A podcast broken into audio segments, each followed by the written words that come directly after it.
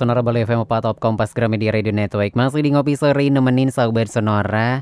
Tentunya sampai nanti di jam 6 sore sahabat Sonora. Dan tentunya uh, di sore hari ini bagi Anda yang bekerja dari rumah tetap semangat ya Ataupun memang harus di tempat aktivitas seperti itu tetap semangat protokol kesehatan tetap diterapkan sahabat Sonora dan yang sore hari ini lagi streaming juga di sonorabali.com atau sonora.id atau bit.ly slash streaming KG Radio di mana pun Anda berada. Selamat sore. Seperti di awal tadi saya katakan sahabat Sonora bahwa di segmen ini kita ada perbincangan sangat menarik tentunya ya. Dan bagi Anda yang nanti ada pertanyaan seputaran topik kita Silakan Anda bisa sampaikan di WhatsApp di 0813 9028 9890 atau bisa juga mention Twitter Instagram at Sonara Bali FM atau Facebook kami Sonara Bali 98,9 FM. Sore hari ini kita akan membahas tentang peran terapi oksigen hiperbarik di masa pandemi dalam memperkuat sektor pariwisata Bali. Nah sebenarnya terapi ini seperti apa sahabat Sonora? Di studio sudah hadir bersama kami tentunya Dr. Putu Agus SJS Putra. Tentunya akan kita ajak ngobrol. Selamat sore dok. Sore. Apa kabar? Baik. Oke, sehat ya? Oke. Sehat. Oke, ini uh, saya paling dokter siapa nih? Agus. Dokter Agus saja ya. Hmm. Oke, dokter di sore hari ini kita akan membahas tentang uh, peran terapi oksigen hiperbarik di masa pandemi dalam memperkuat sektor pariwisata Bali. Mungkin beberapa dari kita sebagai masyarakat awam belum terlalu mengenal ya dengan terapi ini. Uh, mungkin jadi pertanyaan juga apakah terapi ini hanya digunakan uh, untuk pasien penderita COVID atau sebenarnya ini terapi memang digunakan secara umum atau eh, penyakit-penyakit uh, tertentu gitu. Tapi sebenarnya terapi oksigen hiperbarik ini apa sih dok gitu? Uh, baik, jadi untuk terapi oksigen hiperbarik ini sebenarnya adalah terapi yang berbasis dengan pemberian oksigen dengan tekanan tinggi. Hmm. Jadi uh, orang itu masuk ke dalam ruangan yang berisi yang nanti akan diberikan tekanan, kemudian orang itu akan menghirup oksigen yang kadarnya 100%. Jadi sudah oksigennya 100% yang tinggi hmm. diberikan juga dengan tekanan sehingga harapannya itu masuk sampai ke eh, sel-sel uh, yang lebih dalam lagi dan kapilaritas untuk oksigen itu lebih bagus lagi, lebih lebih bagus dan lebih cepat lagi. Hmm. Itu. Jadi untuk sebenarnya terapi ini sih bukan hanya untuk apa dan bagaimana tapi sebenarnya terapi ini utamanya banget memang untuk uh, terapi pada kasus penyelaman jadi hmm. awalnya memang digunakan dalam dunia penyelaman hmm. nah kemudian sampai akhirnya berkembang hmm. dan ber bisa bermanfaat untuk beberapa penyakit-penyakit lainnya Nah, sebenarnya kalau untuk sektor pariwisata itu yang saya angkat sih sebenarnya untuk karena Bali ini kan daerahnya dikelilingi sama laut, hmm. di, apa pantai dan laut lah gitu. Jadi uh, wisata selam di Bali juga termasuk tinggilah ininya apa uh, okupansinya. Hmm. Nah, ketika sekarang pandemi ini kan benar-benar seperti hampir nggak ada ya orang yang menyelam dan hmm. ambil rekreasi ke sana. Nah, jadi terapi ini itu diharapkan ketika nanti sudah normal di provinsi Bali ini akan memberikan efek yang sebagai sarana penunjang untuk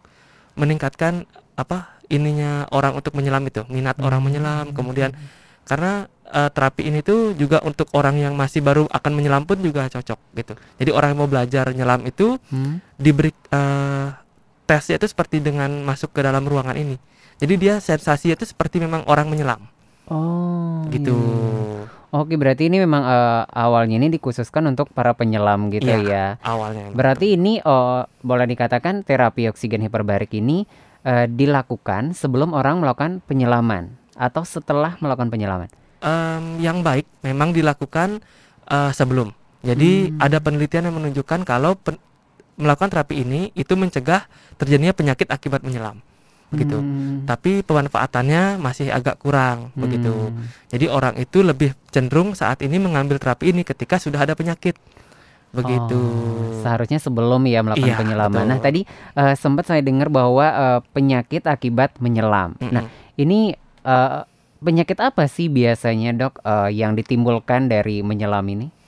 Jadi penyakit akibat menyelam ini namanya kita bilang decompression sickness. Hmm. Uh, decompression sickness itu awalnya karena gas selam itu kan ada campuran. Hmm. Jadi gasnya itu bukan hanya oksigen tapi bercampur juga dengan nitrogen. Nah nitrogen itulah yang uh, terjadi apa istilahnya menyumbat ini menyumbat pembuluh-pembuluh darah atau pembuluh saraf di dalam tubuh. Hmm. Jadi dia masih tersisa dalam tubuh yang harusnya dia larut dari dengan oksigen. Nah, itu yang masih tersisa di dalam tubuh. Nah, itu yang mengakibatkan gangguan. Gangguannya itu juga lumayan parah sih sebenarnya bisa bisa mengakibatkan lumpuh dan sebagainya lah gitu. Hmm. Kalau mungkin di awal-awal fase-fase awal masih keluhannya ringan hmm. seperti gatel, nyeri-nyeri sendi. Tapi kalau sudah agak parah bisa sampai lumpuh total itu. Oh, separah itu ya sampai iya, ya betul. ditimbulkan. Mm uh, mungkin ini juga uh, perlu diketahui juga ya, mm terutama memang yang uh, suka menyelam seperti itu. Mm Nah, ini kan tadi berarti uh, apa ya uh, prinsip gitu dari terapi oksigen hiperbarik ini tadi katanya masuk dalam sebuah ruangan. Seperti itu sebenarnya prinsip dari terapi ini seperti apa sih, Dok? Kalau prinsipnya itu memang kan masuk ke dalam ruangan yang bersama-sama nanti kalau di tempat kami ya di RS Bayang kami uh, saya kan tugas di RS Bayangkara nah di tempat di tempat kami itu uh, tersedia seat itu se sejumlah 12 hmm. jadi satu orang itu untuk uh, istilahnya seperti atendannya lah pramugarinya lah gitu hmm. yang akan memandu orang-orang uh, yang ikut terapi nah jadi masuk itu bareng-bareng entah dia full atau tidak biasanya kita pakai satu sesi hmm. jadi di satu sesi itu uh, masuk ke dalam ruangan, kemudian diberikan tekanan. Tekanan itu setara dengan menyelam 14 meter. Jadi kalau orang yang belum pernah nyelam kan belum tahu gimana hmm. sensasinya nih gitu. Nah itu bisa makanya saya tadi saya sempat bilang bisa dimanfaatkan sebagai uh, seperti kalau orang belum tahu nyelam gimana sih rasanya kayak latihan dulu ya, gitu ya betul seperti latihannya hmm. gitu mungkin di dunia uh, kepolisian yang untuk fokus ke air tuh di Polair sama di TNI mungkin ya TNI AL atau hmm TNI lain pun mungkin juga pasti akan uh, pakai ilmu ini. Jadi ketika mereka akan menyelam pertama kali itu memang harus dilakukan uh, latihan dengan chamber ini dengan hiperbarik ini. Hmm. Tapi mereka hanya sampai kedalaman sekitar 9 meter. Jadi hmm. seperti mereka itu dicoba apakah bisa nggak sih oksigen itu uh, apa tidak menimbulkan efek samping nggak sih oksigennya hmm. gitu namanya oksigen tolerance test OTT itu hmm. jadi kepada pemula-pemula yang akan baru akan menyelam itu biasanya dites dengan terapi ini hmm. kurang lebih begitu Oke, seperti itu ya. Dan tentunya uh, ini juga apalagi di Bali yang namanya tempat menyelam itu banyak ya, dok ya seperti itu. Dan banyak juga uh, wisatawan asing yang uh, suka melakukan ini. Berarti boleh dikatakan ke depannya, kalau pandemi ini sudah uh, berakhir, sebenarnya uh, terapi ini sangat penting ya untuk dikembangkan uh, untuk para wisatawan yang ingin menyelam di Bali gitu. Iya betul. Hmm. Kurang lebih seperti itu karena memang ya kita juga sebenarnya kan di Bali ini udah lama ya ada chamber di tapi di rumah sakit Sanglah. Hmm. Nah, karena apa? Dilihat di rumah sakit Sanglah pun sebenarnya kayak istilahnya dulu itu masih kurang. Itu yang mungkin yang mendorong sehingga RS Polri juga uh, melakukan istilahnya apa pengadaan untuk alat ini hmm. gitu sebagai support untuk uh, sarana menyelam. Hmm. Jadi di kalau dari RS Polri itu pengadaannya itu barengan yang di Bali sama di Manado. Karena kan Manado juga ada Bunaken. Hmm. Nah, jadi memang fokusnya memang untuk uh, pencegahan dari orang orang-orang yang akan menyelam itu untuk tidak sampai terjadi gangguan seperti hmm. itu. Oke, dan tentunya uh, ini menarik ya sahabat Sonora.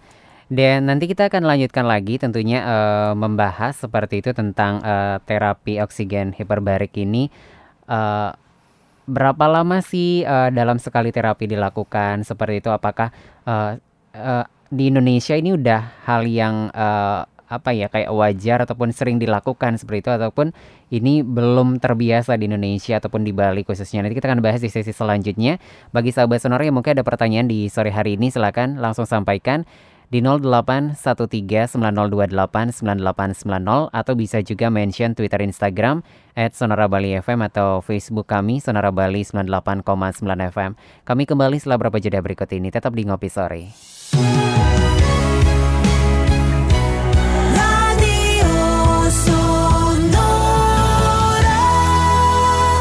Masih di Ngopi Sore Ngobrol Happy Sore-sore nemenin sahabat Sonora sampai nanti di jam 6 sore Tentunya di segmen ini.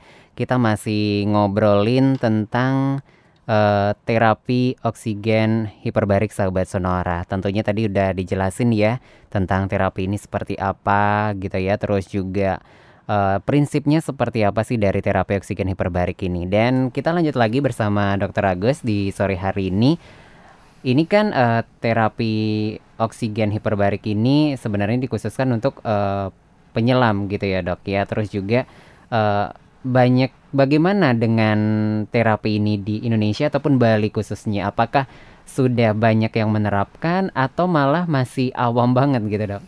Oke, jadi sebenarnya kalau dibilang terapi ini awam itu ya di beberapa daerah iya mungkin. Hmm. Tapi kalau di daerah-daerah besar seperti Bali, Jakarta, apalagi Surabaya ya. Hmm. Karena Surabaya itu kan basisnya TNI AL. Jadi memang pemanfaatan terapi ini sudah banyak sekali gitu. Hmm. Malah terapi ini bukan hanya ditujukan pada penyelam, tapi lebih banyak ditujukan untuk mencari manfaat lainnya. Karena memang efek dari terapi ini itu termasuk banyak ya maksudnya hmm. manfaatnya hmm. gitu kalau saya bilang efek kan ada yang plus ada yang hmm. negatif gitu. Hmm. Nah, ini saya bilang manfaatnya lumayan banyak untuk mengobati ataupun untuk menjaga kesehatan oh. uh, orang yang memang sedang se apa masih sehat lah begitu. Oke, berarti ini tidak hanya uh, dikhususkan untuk yang mau menyelam aja, tapi masyarakat biasa pun ini ternyata kalau melakukan terapi oksigen hiperbarik ini juga mendapatkan manfaat yang uh, luar biasa. Ini manfaatnya apa aja dok? Kalau misalnya yang bukan penyelam nih ya, uh, masyarakat umum yang melakukan terapi ini? Oke, jadi kalau untuk orang yang mungkin memang apa orang yang sehat ya, hmm. orang sehat itu pemanfaatannya ini untuk kebugaran pertama. Kemudian yang paling banyak dipakai itu, tapi di Bali masih kurang ya. Kalau di Surabaya itu lumayan banyak. Jadi orang yang uh, mencari awet muda, ya istilahnya untuk oh. anti agingnya itu. Jadi pemanfaatan dari apa istilahnya dari selain mereka pakai skincare, pakai hmm apa kosmetik atau apa mereka juga kombinasikan terapi ini dengan terapi oksigen hiperbarik begitu. Hmm. Makanya kalau mungkin lihat orang-orang yang Surabaya yang istilahnya sosialita lah gitu. Hmm. Nah, kalau lihat mereka kayak kesannya agak itulah yang udah umur berapa tapi kok masih muda masih gitu muda gitu ya. ke sana memang rata-rata mereka pakai terapi ini gitu oh. manfaatannya seperti itu. Oke jadi ini ternyata banyak digunakan untuk ini tapi selain itu manfaat yang bisa didapatkan mungkin uh, masyarakat ah saya juga nggak pingin awet uh, terlihat muda juga tapi pingin sehat juga uh, hmm. uh, yang paling terasa ini di apa gitu dok? Kalau yang terasa memang sih di ininya ya kalau orang yang keluhannya itu ada sering-sering ke arah sendi kemudian uh, susah tidur hmm. itu lumayan berefek lah hmm. gitu lumayan berefek lah dibanding karena kan memang kalau seperti itu terapinya kalau nggak obat ya nggak ada yang lain kan gitu hmm. kalau misalnya hmm. untuk yang ya kalau nyeri-nyeri sendi mungkin kan dipijat atau gimana gitu hmm. tapi kalau yang untuk orang gangguan tidur itu kadang biasanya kan harus obat hmm. cuman kadang kalau obat-obatan kan juga uh, ya termasuk obat-obatan yang tidak direkomendasikan kan karena obat hmm. masuk golongan obat terlarang istilahnya gitu hmm. jadi terapi ini juga bisa sebagai alternatif itu. Kalau istilahnya kita bilang di dunia medis itu sebagai adjuvan itu. Hmm, hmm, hmm, hmm. Seperti mungkin seperti vitamin lah adjuvan itu namanya begitu. Oke, jadi ini mungkin uh, sahabat sonora yang mengalami insomnia gitu ya uh, ataupun hmm. suka gangguan tidur. Hmm. Ini ternyata terapi ini juga direkomendasikan gitu ya, Dok ya. Dan ini bisa uh, mengatasi dan biasanya kalau terapi mungkin uh, kalau uh, misalnya penyelam gitu ya untuk uh, menyelam ataupun uh, masyarakat umum itu durasi sekali terapinya itu sama atau berbeda sih setiap uh, apa ya sesinya. Mm -mm. Kalau durasinya kita rata-rata sama sih kecuali yang tadi penyelamnya uh, penyakit akibat menyelam. Nah, oh. itu terapinya yang lumayan lama sekitar bisa sampai dengan 5 jam terapinya. Sekali terapi. Iya, sekali terapi. Kalau yang untuk orang biasa itu 90 menit. 90 menit itu oksigennya aja, tapi untuk total prosedurnya kurang lebih selama dua jam, hmm. gitu. Oh, jadi lumayan juga ya lumayan lama ini betul. ya. Apalagi yang uh, apa penyakit akibat dari menyelam, menyelam ini hmm. itu lima jam dalam kurang lebih lima jam, iya. Oke, jadi ini bisa boleh dikatakan uh, kalau di Bali sendiri apakah semua rumah sakit juga udah ada yang namanya terapi oksigen hiperbalik ini atau hanya rumah sakit rumah sakit tertentu? Di Bali itu yang saya tahu baru tiga saat hmm. ini. Baru di rumah sakit Sanglah itu yang pertama, hmm. kemudian di kami di Bayangkara, kemudian satu lagi dikasih ibu yang di Sabe hmm. di Gianyar ini. Hmm. Itu. Oke. Okay. Hmm itu aja sih ya kalau yang di Bali itu sih kemudian kalau di yang terdekat mungkin di Lombok sama Surabaya Lombok ada cuman saya kurang apa ya maksudnya kurang tahu itu uh, masih ini nggak masih operate nggak gitu karena hmm. taunya ada alatnya gitu tapi nggak tahu kalau hmm. operate apa enggaknya gitu. oke jadi ini uh, menarik juga ya sahabat sonora mungkin uh, tadi kita terfokus sama yang uh, akibat dari menyelam ataupun yang mau menyelam tapi ternyata masyarakat umum umum pun ini uh, bisa melakukan terapi oksigen uh, hiperbarik. Dan nanti uh, kita akan bahas di sesi selanjutnya kita jeda dulu. Ini uh, apakah semua masyarakat umum ini uh, boleh melakukan terapi ini atau mungkin uh, dengan Eh, kondisi-kondisi uh, tertentu ini tidak disarankan untuk terapi ini. Nanti kita bahas ya dok ya. Oke. Okay. Oke, okay, sahabat sonora nanti kita lanjutkan lagi bahasan kita di sore hari ini. Tapi bagi anda yang ada pertanyaan silakan boleh sampaikan aja di 081390289890 mention Twitter Instagram at Sonora Bali FM atau Facebook Sonora Bali 98,9 FM. Kita kembali setelah beberapa jeda.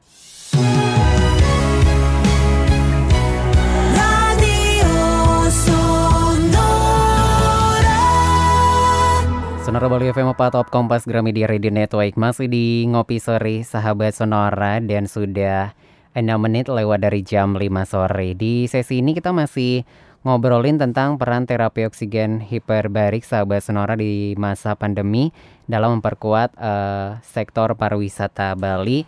Dan tentunya tadi udah panjang lebar ya kita membahas tentang terapi ini sahabat Sonora dan tentunya di studio masih bersama Dr. Agus. Kita lanjut lagi ya dok ya membahas tentang terapi oksigen hiperbarik ini. Uh, mungkin uh, kita akan membahas lebih dalam lagi manfaat uh, dari terapi oksigen hiperbarik ini uh, untuk apa aja sih dok? Tadi kan sempat disinggung ya. Ternyata untuk yang namanya menunda penuaan dini gitu ya. Selain itu apa lagi dok? Kalau pemanfaatannya di dunia medis itu lumayan banyak juga. Jadi ad, yang kalau di RS kami ya di RS Bayangkara itu yang lumayan banyak pasien itu adalah pasien dari THT. Hmm. Jadi pasien yang dengan gangguan tuli mendadak itu uh, dengan terapi ini memberikan outcome yang lumayan bagus. Hmm. Tapi tidak pada tidak semua ya, tidak selalu semua. Jadi pada beberapa indikasi tertentu itu memberikan outcome yang lumayan bagus. Hmm. Nah, kemarin kan sempat ada yang is apa bukan isu sih memang kejadian yang uh, apa namanya meningitis akibat itu daging babi. Hmm. Nah begitu apa orang makan lawar lawar babi atau daging babi yang yang mungkin agak matangnya kurang itu terus tiba-tiba langsung meningitis. Nah meningitis hmm. itu kan hmm. yang sakit uh, radang selaput otak. Nah hmm. setelah mereka sakit itu kan koma. Nah hmm. setelah koma itu bangun-bangun tiba-tiba gangguan pendengaran. Nah biasanya terapi oksigen hiperbarik ini yang lumayan memberikan ini apa perbaikan yang lumayan bagus hmm. itu untuk gangguan pendengaran ini. Hmm. Kemudian selain itu juga untuk pemanfaatannya juga pada pasien-pasien yang dengan gangguan saraf. Seperti tadi kan yang gangguan ringan itu yang sendi-sendi itu. Hmm. Tapi pada pemanfaatannya juga pada pasien yang memang pasien stroke, kemudian dengan anemia. Kalau untuk yang pasien anak-anak itu yang biasanya ada juga dengan gangguan kejiwaan yang apa hiperaktif itu hmm. atau orang yang ya itu dah apa gangguan kejiwaan pada anak yang paling sering kan memang hiperaktif. Hmm. Nah itu memberikan outcome yang lumayan bagus ya. Tapi kalau di Bali pemanfaatannya masih agak kurang. Hmm. Jadi itu saya acuannya dari penelitian di luar dan pemanfaatannya sendiri saya pernah lihat juga di di Surabaya. Hmm. Itu. Kemudian okay. untuk terapi apa untuk penyakit-penyakit lain juga masih ada sih beberapa. Jadi yang memang ke arah apa untuk menurunkan kadar gula darah, kemudian tensi. Nah, itu lumayan memberikan efek tapi memang lebih bagus dengan obat sih. Hmm. Nah, tetapi ketika orangnya alergi dengan obat bisa pakai alternatif terapi ini. Hmm. Itu. Jadi ternyata uh, manfaatnya banyak sekali, Dok ya. Tidak hmm. hanya diperuntukkan untuk yang penyelam aja ternyata, hmm. tapi banyak sekali penyakit penyakit-penyakit lainnya yang memang disarankan melakukan terapi ini seperti itu dan itu juga berdampak gitu ya. Hmm. Nah tadi uh, sempat disinggung juga uh, uh, anak gitu, tapi hmm. usia berapa sebenarnya uh, boleh melakukan terapi ini? Kalau anak sih sebenarnya yang penting dia sudah bisa untuk uh, menerima tekanan itu. Jadi ketika dia biasa sih memang di usia 5 ke atas ya, 5 tahun ke atas hmm. lah. Karena kalau misalnya masih terlalu kecil Nanti yang susah itu ketika adaptasi pertama. Jadi kan tadi saya sempat bilang yang diberikan tekanan itu. Mm-hmm. Nah, di sana yang memang agak susah. Orang dewasa pun kadang masih belum bisa untuk adaptasinya, apalagi anak-anak. Nah, kadang solusi anak-anak itu kalau yang dari saya pernah lihat itu seperti ini. Jadi uh, telinganya itu kayak dilubangin dulu. Jadi karena kan dia diberikan tekanan. Mm -hmm. Nah, ketika diberikan tekanan itu otomatis rongga-rongga dalam tubuh itu semua melakukan adaptasi. Nah, adaptasi yang harus dibantu dengan manual itu telinga. karena telinga itu pada manusia itu yang paling sensitif kalau pada tekanan. Hmm. Sedangkan rongga-rongga lain seperti jantung, paru dan sebagainya itu otomatis dia uh, menyamakan tekanannya. Hmm. Nah, sedangkan telinga itu harus diadaptasi. Nah, adaptasinya itulah yang agak susah gitu. Hmm. Sehingga kalau pada anak itu lubang telinga itu apa gendang telinga itu dilubangin dan ketika dia dapat tekanan itu nggak terasa sakit. Nah, contohnya kayak orang berdiriin baliho.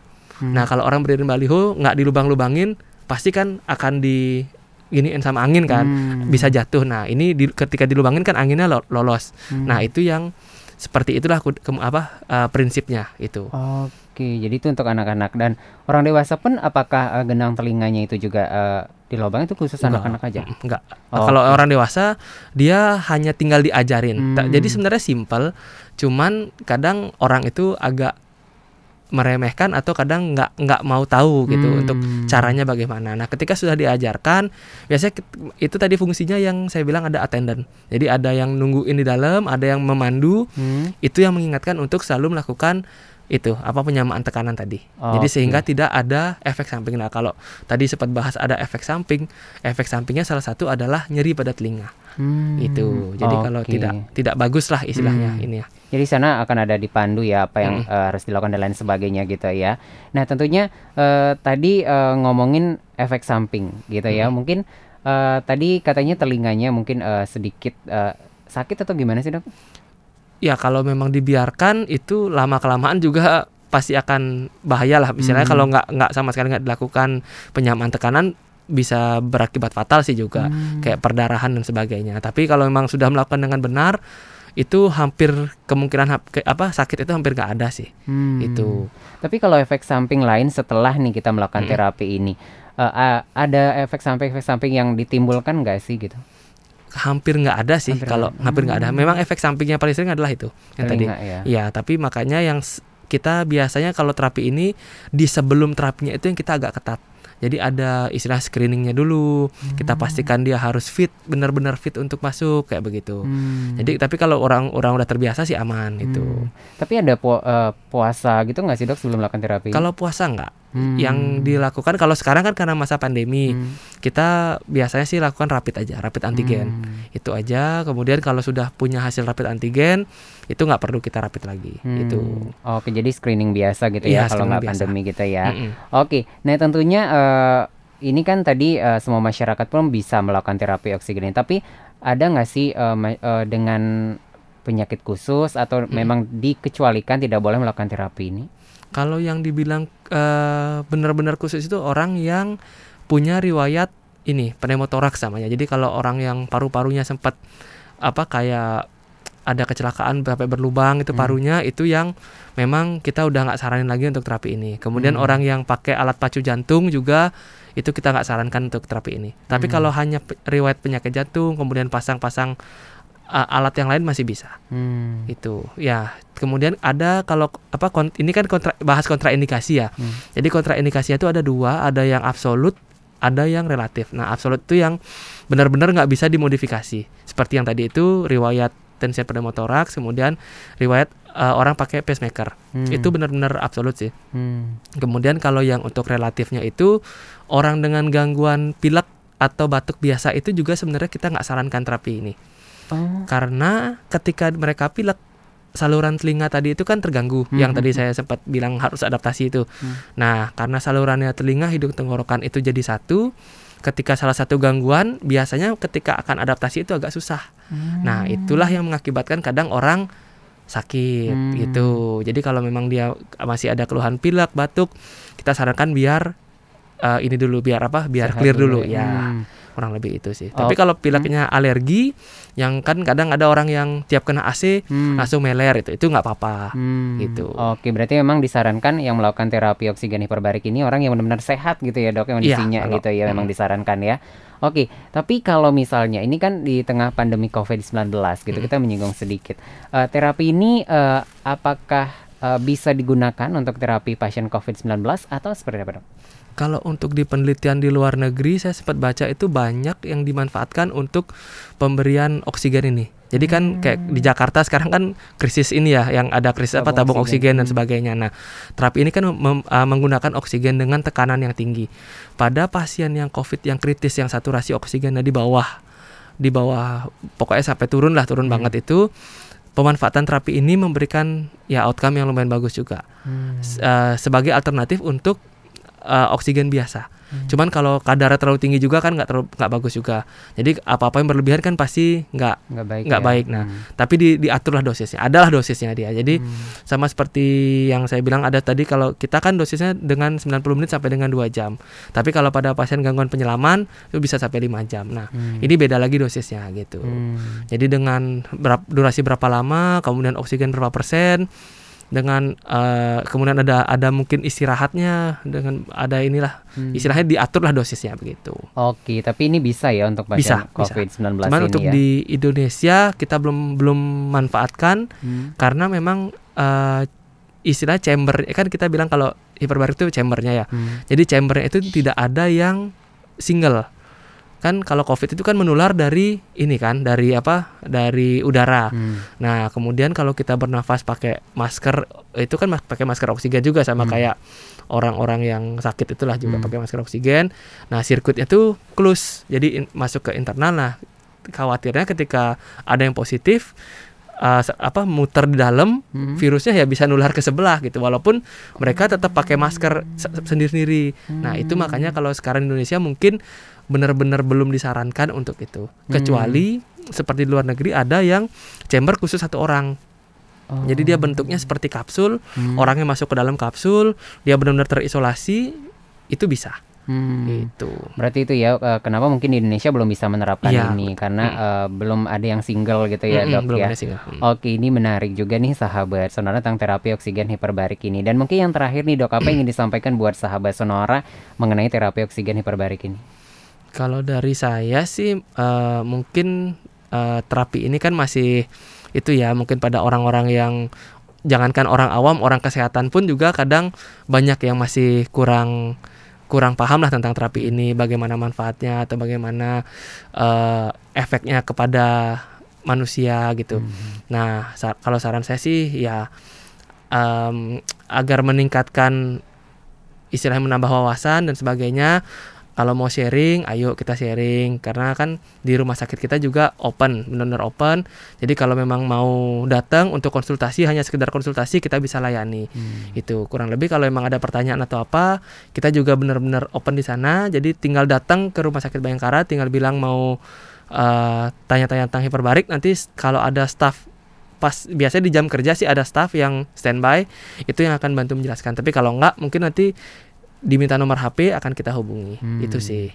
Oke, jadi ini eh, penting juga ya untuk pengetahuan kita Mm-mm. bersama karena memang eh, istilahnya belum eh, eksis banget ya di Iya, kalangan masyarakat gitu dan ini masyarakat perlu tahu tentang terapi oksigen hiperbarik ini dan tentunya eh, terima kasih buat Dokter Agus sudah berbagi di sore hari ini tentang peran terapi oksigen hiperbarik ini. Di lain kesempatan kita ngobrol lagi ya dok ya. Sip sip. Oke, baik sahabat sonora itu dia obrolan kita di sore hari ini. Tapi bagi Anda yang mungkin kelewatan obrolan kita dari awal, nanti akan diupdate di Spotify Cereja Sonora Bali 98,9 FM. Ngopi sore masih saya lanjutkan sahabat sonora sampai nanti di jam 6 sore tetap di Sonora Bali Pak Kompas Gramedia Radio Network.